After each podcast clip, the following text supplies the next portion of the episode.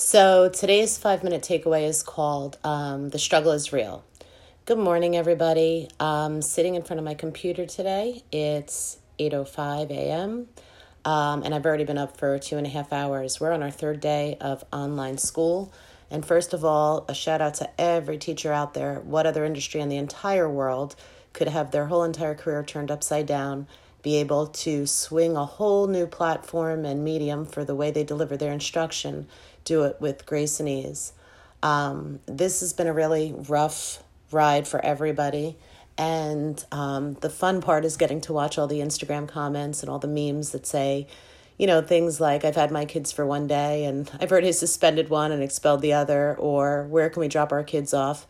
Um, but in a serious, on a serious note, whether it's um, the feelings of isolation or just the overwhelm from having to do all these things. I know for myself and my um, really close colleague, we were saying how we're working so much more than we ever have and not so much harder. We always gave 100%, but just so much more. There's so many more things to do. I mean, you have to realize we're trying to engage students um, via written word um, and a computer when I'm hoping that what people do realize is that the teaching profession 80% of what we do has to do with the way we are with our students. I mean, we have relationships with them, and I've talked about that before.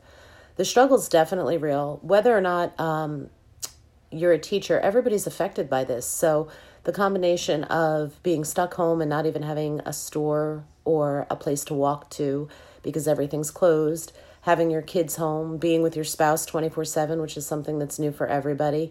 Um, feelings can really arise that um, are scary, like feelings of anxiety and stress and overwhelm.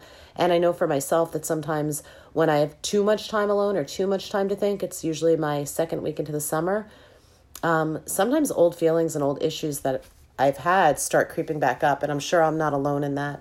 And it's scary because you know uh, you just have too much time on your hands despite how much extra time you're spending in other places because no matter how much work you have to do. It's like your mind never rests.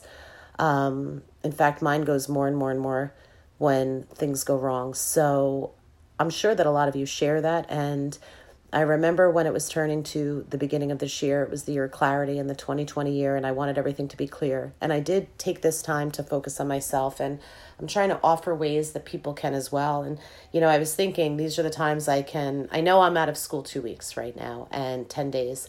Um, and despite the fact that I do have online conferencing three and a half hours a day, I have the opportunity to not put on the video. But um, I'm trying to use this time to jump on the elliptical for at least five minutes an hour, um, experiment with different hairstyles, experiment with different makeup, FaceTime friends that I haven't had a chance to speak to, go outside and take a walk um, keep my mind busy. I don't know that, you know, you might not have the time to read a book, but I FaceTimed two old colleagues yesterday and we giggled. We sent silly pictures to each other.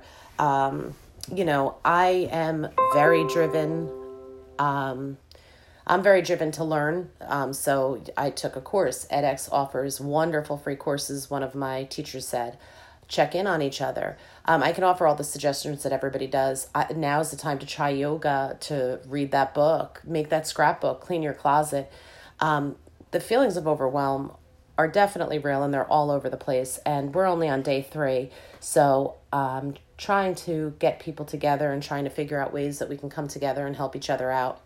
Continue to drink water, continue to walk when you can, continue to do all the things that make you happy, put on a good song eat a good meal. Um, and we'll talk about that in the next one how to meal plan during these crises. Because I know for myself, when I'm starting to feel stressed, comfort food is definitely the way I go. So I don't want to add that problem on. So a healthy mind, body, and spirit take a lot of hard work and it's easy to do it in times when things are easy but the true character and true test are in things like this and um, a really really really intelligent woman that um, and a fantastic consultant um, who works a lot in education, Julie Adams, she always says to take your tests and make them testimonials and take your struggles and make them strengths. And if you can, head over to her website, look at hashtag fully charged because it's amazing, but it's the truth. We're being tested right now as far as, um, you know, our careers, having to stay home, changing life. And we're going to do this. So have a great day.